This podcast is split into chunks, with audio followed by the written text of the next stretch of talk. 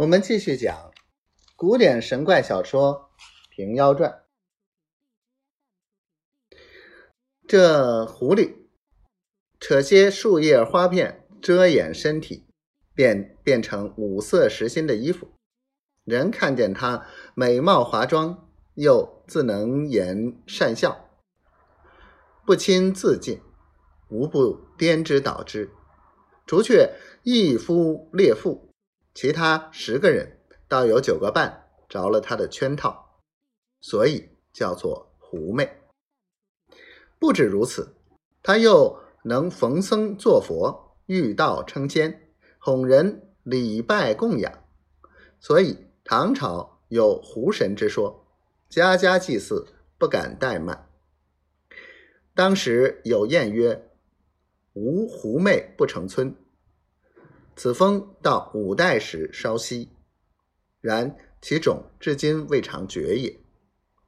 诗曰：“世间世事皆成假，哪得狐妖独认真？若使人情无假伪，妖狐应自得天嗔。”话说大宋咸平改元，真宗皇帝登基，那时。民安国泰，自不必说。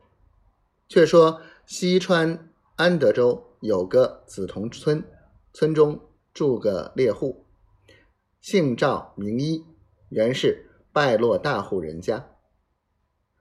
因为他行医，所以都称他赵大郎。那赵一有个妻子，姓钱，是府中钱员外家生女儿。年方二十二岁，颇有颜色。赵一靠打猎为生，那前世只在草堂中做些针纸，帮家过活。秉性贞洁，人人敬重。一日出门打水，谁知被一个妖狐窥见，那畜生动了邪心，要去引诱他，变做个俊俏秀才模样。穿一身齐整衣服，每日只等她丈夫出门，便去到他门首，或坐或立，或时假装饥渴，讨浆讨水，引得妇人开口，他又故意插几句疯话。那妇人心坚如石，全然不动，因此媚他不得。赵一一连两日，在自己门首撞见那秀才。